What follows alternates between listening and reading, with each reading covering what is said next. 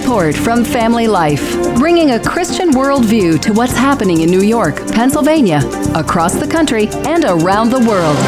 Weather with Kevin Williams, plus special features and reports with the Family Life News team. Now, here's what's happening.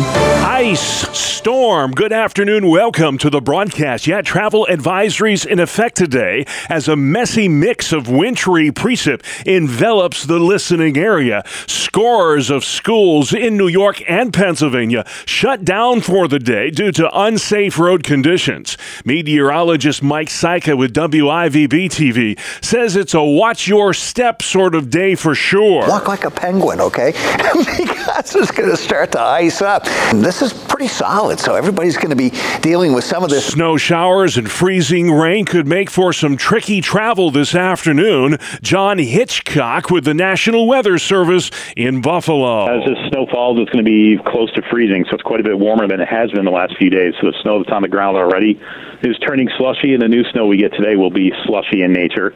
And then tomorrow uh, we get even warmer. So this wintry mix and snow we have today will change to all rain as we go through the night tonight. And then tomorrow through Thursday, uh, we'll have occasional periods of light rain and temperatures well into the 40s. So uh, we begin to melt the snow in earnest as we go into tomorrow on Thursday. Who gets what, where, and when? Our meteorologist Kevin Williams has your forecast on the way. Voters in New Hampshire have an important decision to make today. Each and every one of you is going to cast the most important vote of your entire life. It's primary day in the Granite State, and Augusta from Exeter, New Hampshire, is all in for Donald Trump. My reason for supporting Trump is that what he did before, what he can do. There are a lot of people that are purely anti Trump, and I understand that.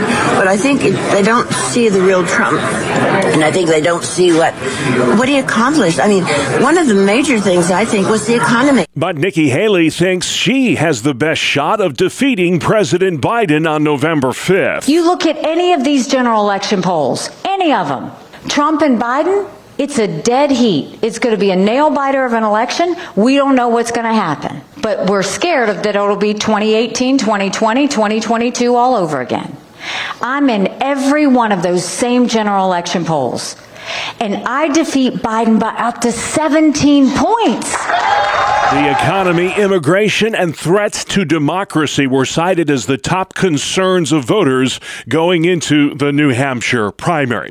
President Biden, First Lady Jill Biden, Vice President Kamala Harris, and her husband are all appearing together at a campaign event in Northern Virginia. The focus of that rally is abortion rights. We need these protections in every state because your family to have access to health care should not depend on your zip code. Critics say the president is wrong to assume that abortion is health care. We must emphasize we are pro mother, show compassion on the issue, lay out our plan to help single women who are pregnant in this country, vulnerable women. Political commentator Kayleigh McEnany, the former press secretary for Donald Trump. The U.S. Supreme Court says federal border agents can tear down 30 miles of razor wire in Texas. It was put up to keep illegal immigrants out. Texas Senator Ted Cruz. This decision makes me angry, and, and, and even more angry is listening to Joe Biden just flat out lie. He doesn't want to solve it, he doesn't want to prevent it, he wants more. A federal appeals court in New Orleans could still rule in favor of Texas and the razor wire, which the governor of Texas insists is necessary to stem the flow of asylum seekers. Texas Congressman Tony Gonzalez. There is no amount of razor wire that will prevent somebody who's traveled 2,000 miles. I'd like for us to talk about how do we stem somebody from even starting that journey. He says the United States must leverage its authority with Mexico to prevent the mass migration in the first place. Well, yesterday was the deadliest day for Israeli troops since the war with Hamas started. 24 reservists were killed, 21 in a single incident. They died when a rocket propelled grenade hit a tank, which set off explosions in two buildings that the the Israelis were using to plant mines. This Jewish woman stunned by the news. It's terrible, but we got to do what we got to do to so that uh, October 7th doesn't happen again. It's the price of war, which is difficult. Prime Minister Netanyahu called it one of the hardest days since the war began. A man suspected of killing eight near Chicago found dead of a self inflicted gunshot wound in Texas following a confrontation with U.S. Marshals. The victims were found at three different locations over the course of two days. I've been a policeman 29 years. Uh, this is probably the worst crime scene I've ever been associated with. Joliet, Illinois Police Chief Bill Evans says the 23 year old gunman knew his victims. Authorities still trying to piece together a motive. The Oscar nods were announced today for the upcoming 96th annual Academy Awards show. We're in a race against the Nazis, and I know what it means if the Nazis have a bomb. The Christopher Nolan hit Oppenheimer led the way with 13 nominations this year. The Oscars will be handed out Sunday night, March 10th on ABC. Still to come on the Noon Report for Tuesday Narcan vending machines rolling back abortion regs, and it's PETA versus Punxsutawney. Good afternoon. I'm Kevin Williams tracking snow and some ice across our region this afternoon. I'll be back with the complete forecast in 10 minutes. Okay, Kevin, thank you very much. We mentioned yesterday that this week's January thaw might cause some structural issues in homes in western New York where there's a lot of snow on the ground and on the roofs as well. This roofer says if homeowners do not take the time to clear their roof of ice and snow, there could be some major problems down the road. Once it gets past the shingles, it's guaranteed that it goes into your house. So First, it'll get into your insulation, and slowly it'll seep right into your drywall. That roofer from Buffalo says insulation and ventilation are key to keeping those huge icicles from forming on your house. He says they may be pretty to look at, but they can cause some major league damage to your home. Pennsylvania Democrats want to roll back decade old safety regulations at the Commonwealth's 19 abortion clinics. Senseless restrictions still exist in Pennsylvania that block block access to safe abortion. These requirements force abortion providers to shut their doors. State Representative Mary Isaacson calls the regulations sexist. We don't require such restrictions when a man wants to get a vasectomy. So it's about time that we roll back these restrictions. These safety procedures were adopted in the aftermath of the Dr. Kermit Gosnell House of Horrors tragedy in Philadelphia. This is the guy that ran a clinic where mothers and babies babies died in unregulated and unsanitary conditions. The grand jury that uh, released a report after the Kermit Gosnell uh, investigation basically said that the abortion clinics in Pennsylvania were regulate, less regulated than nail salons and that women were put at risk. Michael Geer with the Pennsylvania Family Institute calls the rollback effort the next logical step in the emboldened pro abortion movement. They think they should be free to do whatever they want to do, put women's health at risk, put babies certainly at risk uh, when, when they go into an abortion clinic. One of the regulations the Democrats object to requires abortion clinics adhere to the same medical standards as hospitals. Former President Trump will be in Harrisburg next month speaking to gun rights groups at an NRA convention. He'll be the keynote speaker on Friday, February 9th at the Pennsylvania Farm Show Complex. This will Trump's first official visit to Pennsylvania this year and his first in the Commonwealth since a rally in Erie last summer. 200,000 people attended last year's gun rights rally. New York Governor Kathy Hochul leading a coalition of governors that have signed off on a letter calling for a federal solution to the migrant crisis. Here's correspondent Scott Pringle. The letter states that the sustained arrival of migrants requiring shelter and assistance assistance due to the lack of congressional action can only be addressed with federal organizational support and funding. The governors of New York, New Jersey, and seven other states signed this letter that's being sent to the White House and congressional leaders. They're asking for $1.5 billion in migrant aid for states and localities, as well as the passage of comprehensive border security legislation. Scott Pringle, New York. All right, Scott, thank you. A man assigned to help deter people away from a life of crime in Rochester, New York, is now accused of leading a drug trafficking ring. The past few years, this guy, 46 year old Tim Jackson, was a street outreach worker for Pathways to Peace. Now he's on paid leave pending the outcome of this investigation. Police say Jackson used multiple homes in the city of Rochester to store and distribute illegal drugs. An Elma, New York man near Buffalo has been indicted on murder charges for a grisly homicide that happened last month. 61 year old Frank Letario, accused of killing his longtime girlfriend, 62 year old Jill Harris, with a crossbow. Erie County DA John Flynn says he's never prosecuted a case like this. We obviously want to know more about what happened at the scene. You know, this is not like Robin Hood pulling an arrow out and, you know, keep doing it. You gotta you gotta load the crossbow up and put it together and shoot it with the trigger, then load it up again. The victim was shot three times in the living room of her home. Police say prior to that incident, there was never any history of domestic violence with Letterio, who next appears in court next month. If convicted, he faces 25 to life. New York's getting nearly $230 million from Uncle Sam to help improve high speed internet service in underserved communities. The Connect All infrastructure program will bring broadband service to tens of thousands of homes all across the Empire State. Senate Majority Leader Chuck Schumer says broadband is as necessary to the economy today as the railways were back in the 1800s. Senator Schumer also wants action to address the shortage of RSV vaccine. RSV is a respiratory illness that can be especially dangerous to young children. Schumer wants vaccine makers to pump out more product because parents are in desperate need of it. We can't let this become a crisis. With everyone working together, we can prevent these shortages. As a grandfather of three beautiful young children, um, there's nothing more terrifying for a grandparent or a parent than the thought of them getting sick and getting sick with something that's fairly serious RSV. Schumer says there is a shortage of the chemicals that go into making the RSV vaccine. New York communities are getting creative in addressing the ongoing opioid epidemic. A new Narcan vending machine is open for business outside the Kenmore Fire Department. It's the first of its kind in Western New York. Dr. Nancy Nielsen with the Jacobs School of Medicine. People who are addicted to substances are not morally failing, they have a disease.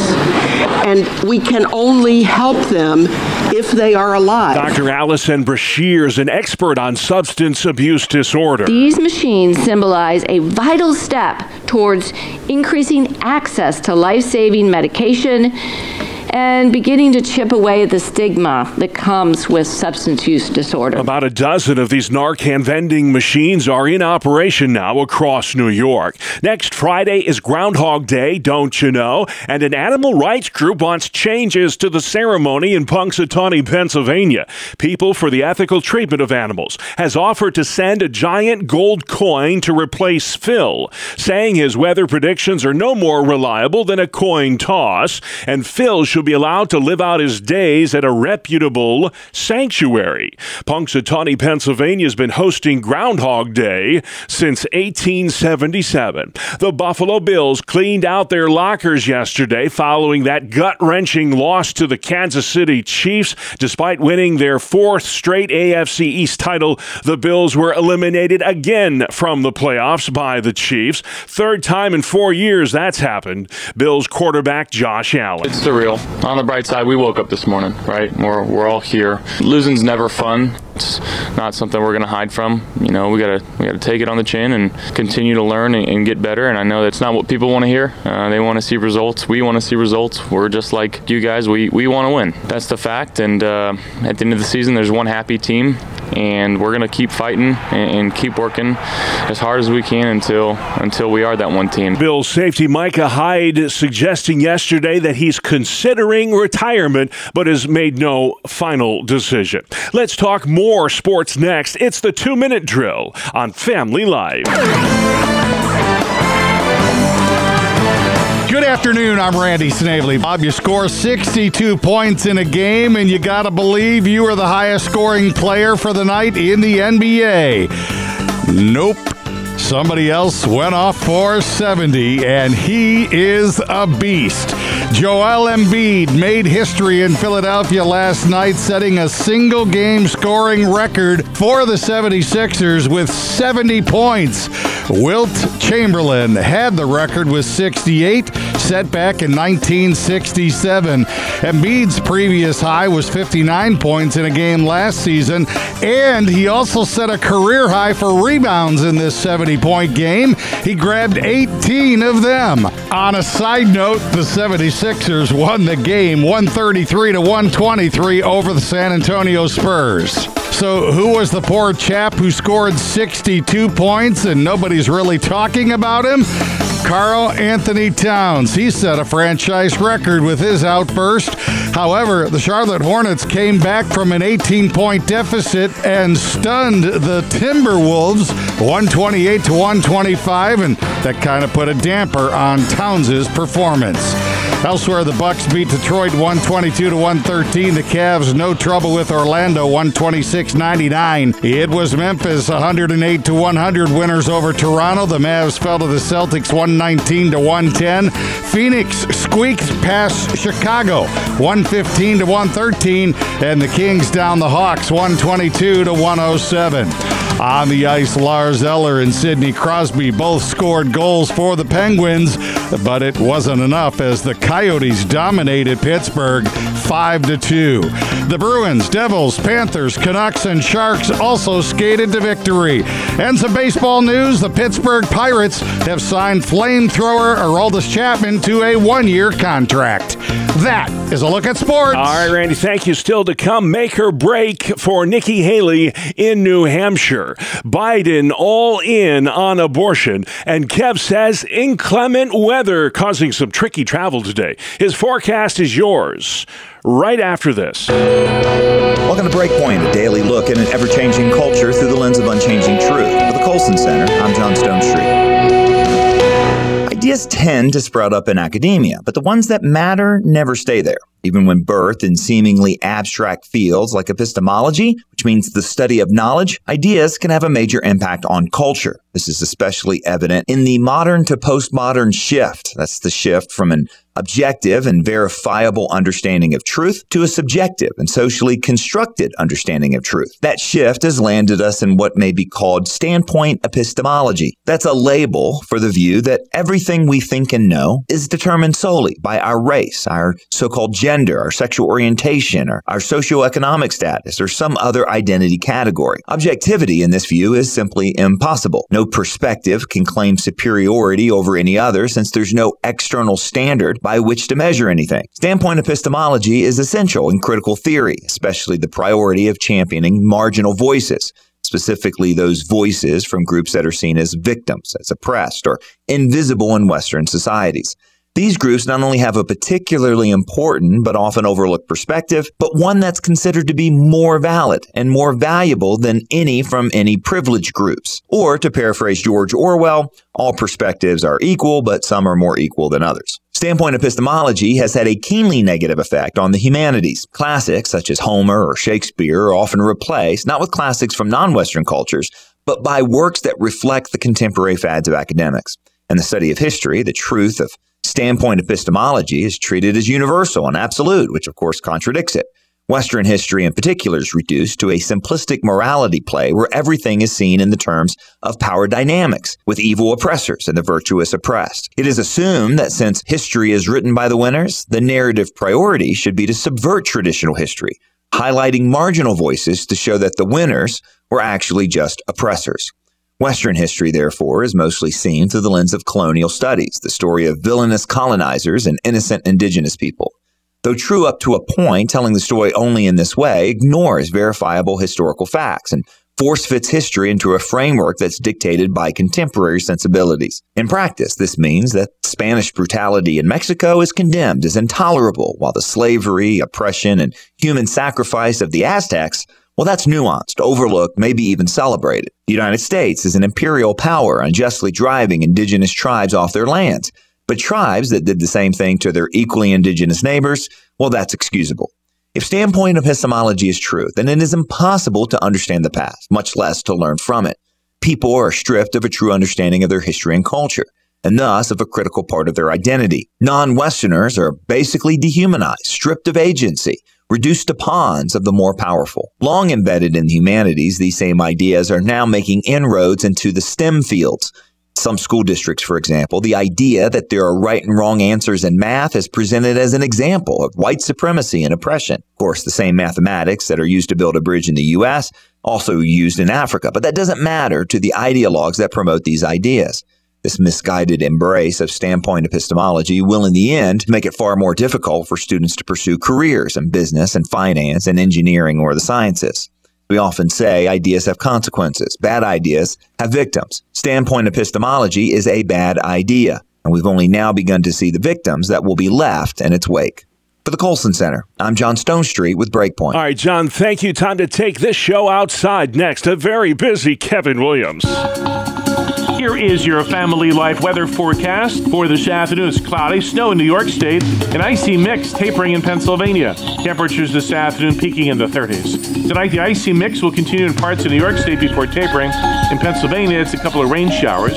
Temperatures rising tonight in the 30s. Then tomorrow, it's cloudy, a little rain or drizzle, high temps, low 40s, and we're in the 40s with a bit of rain and fog on Thursday. All right, Kevin, thank you very much. This is the Noon Report. I'm your host, Bob Price. Here's what's happening Tuesday the 23rd of January. It's a make or break day for GOP presidential candidate Nikki Haley as she makes a final pitch to the voters in the New Hampshire primary. We've got a lot on the line here. We really do. Polls show her trailing Donald Trump, who claims there's no path to victory for his former ambassador. Now we're down to two people.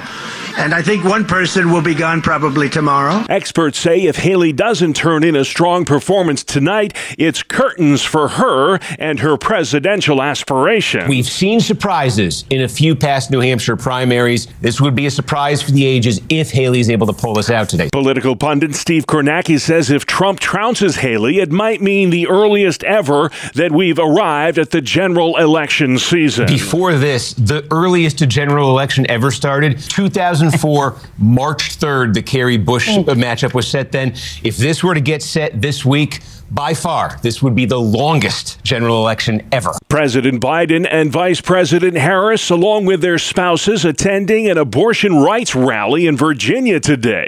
Democrats have made the abortion issue a key issue in the 2024 race for the White House. As well, they should, says Meredith Outerkirk with Planned Parenthood. Roe versus Wade was never the ceiling of reproductive freedom, it was always the floor. So we're here talking about how we can reimagine a freedom of reproductive rights access. Pro life activist Michelle Sterlace Accorsi with Feminists Choosing Life. We see since Roe has been overturned, abortions have increased, especially here in New York State.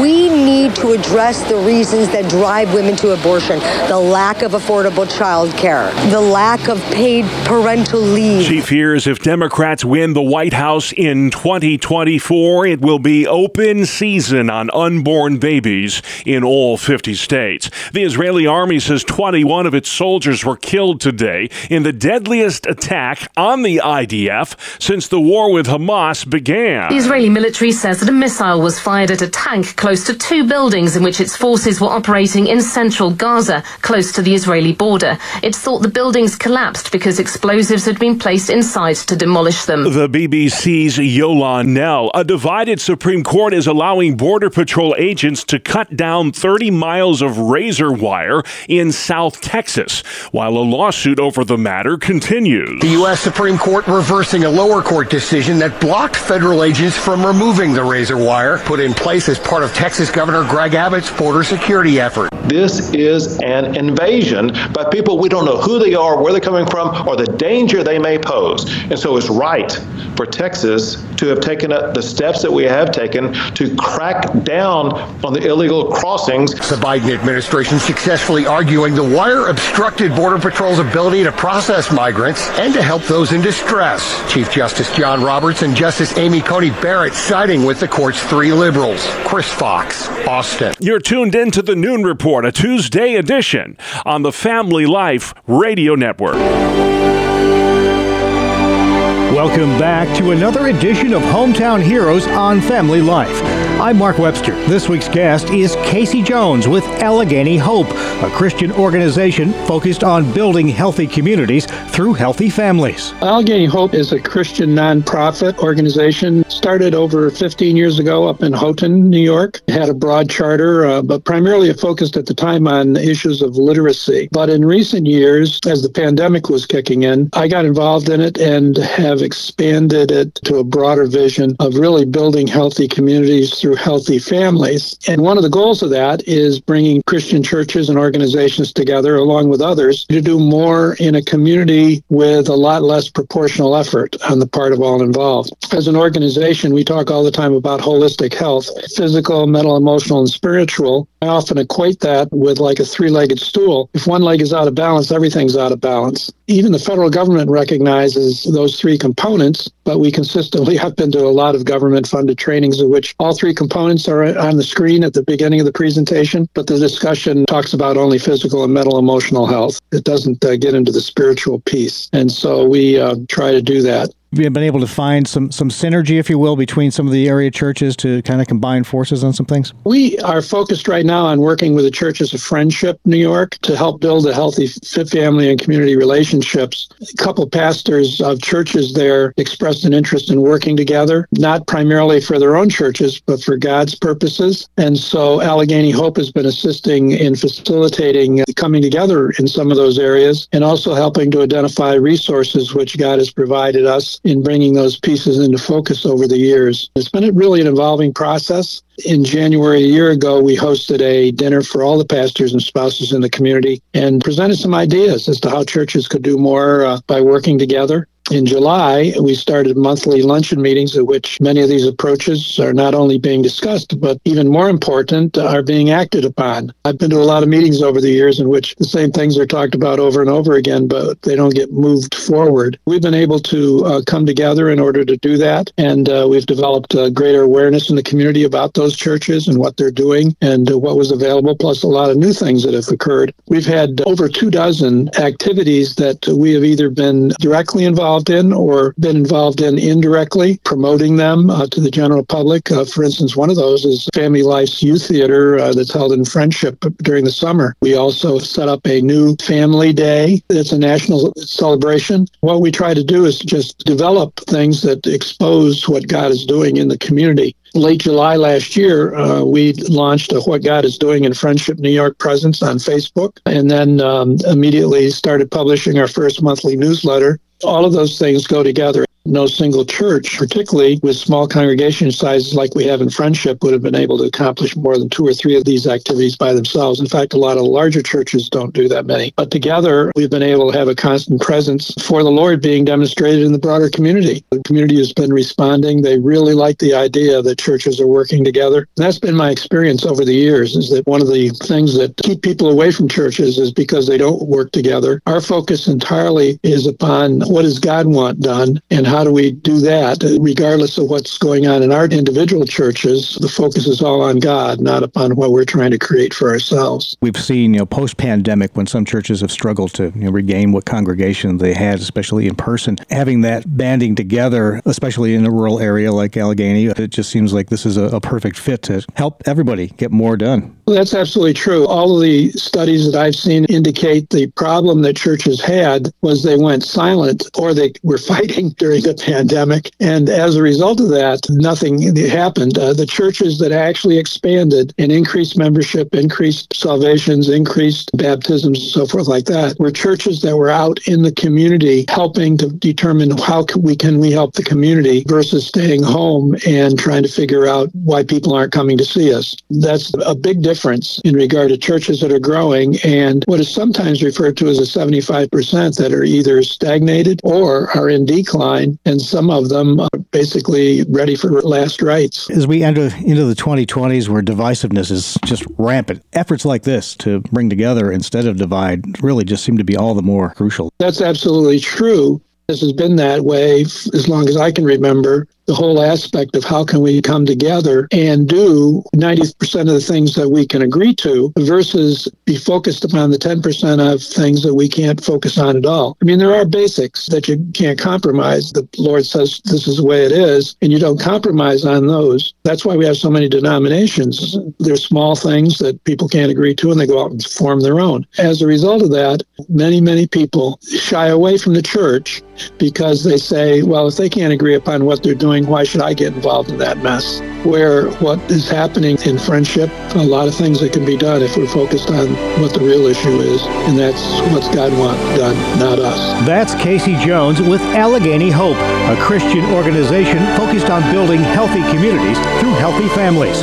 Please join us again next time as we search for your home, your town, your hero. It's Hometown Heroes on Family Life. All right, Mark, thank you very much. And Hometown Heroes comes your way every Tuesday during the noon report or online anytime at familylife.org. Good afternoon. Here is your Family Life regional weather forecast. A disturbance that has brought snow and ice to the Midwest will be doing the same here this afternoon into tonight. In its wake, milder air moves in. Temperatures will break 40 tomorrow and Thursday. Keeping our eyes on the weekend, though, another system could arrive with a range of snow scenario Sunday into Monday. For this afternoon, it's cloudy, snow in New York State, an icy mix tapering in Pennsylvania. Temperatures this afternoon peaking in the 30s. Tonight, the icy mix will continue in parts of New York State before tapering. In Pennsylvania, it's a couple of rain showers. Temperatures rising tonight in the 30s. Then tomorrow, it's cloudy, a little rain or drizzle, high temps, low 40s, and we're in the 40s with a bit of rain and fog on Thursday. Okie doke. Thank you, Kevin. Watch your step out there, folks. And finally, at noon today, if you like to write, well, rejoice because today is just for you. If you keep a journal or handwritten to do list, you probably appreciate the skill and slower pace of writing by hand. And today is the day to celebrate this form of communication as it's National Handwriting Day. It's observed on January 23rd, the birthday of John Hancock, the first man to sign the Declaration of Independence, whose famous name is commonly used as a term for the word signature. For the development of early societies, it was a way to record transactions and pass on information to future users. In a world full of digital devices, handwriting is an important skill that can help sharpen your brain, slow the pace of your thoughts, and improve your memory. So today, try writing a letter, a diary entry, or a to do list by hand and notice the difference for yourself, no matter how messy it might be. Brian Query, Family Life News. Celebrating the lost art of penmanship. Thank you very much, Brian. And that's the world we live in Tuesday, January 23rd. I'm Bob Price, Family Life News. You've been listening to the Noon Report, heard weekdays on Family Life. Thank you for listening.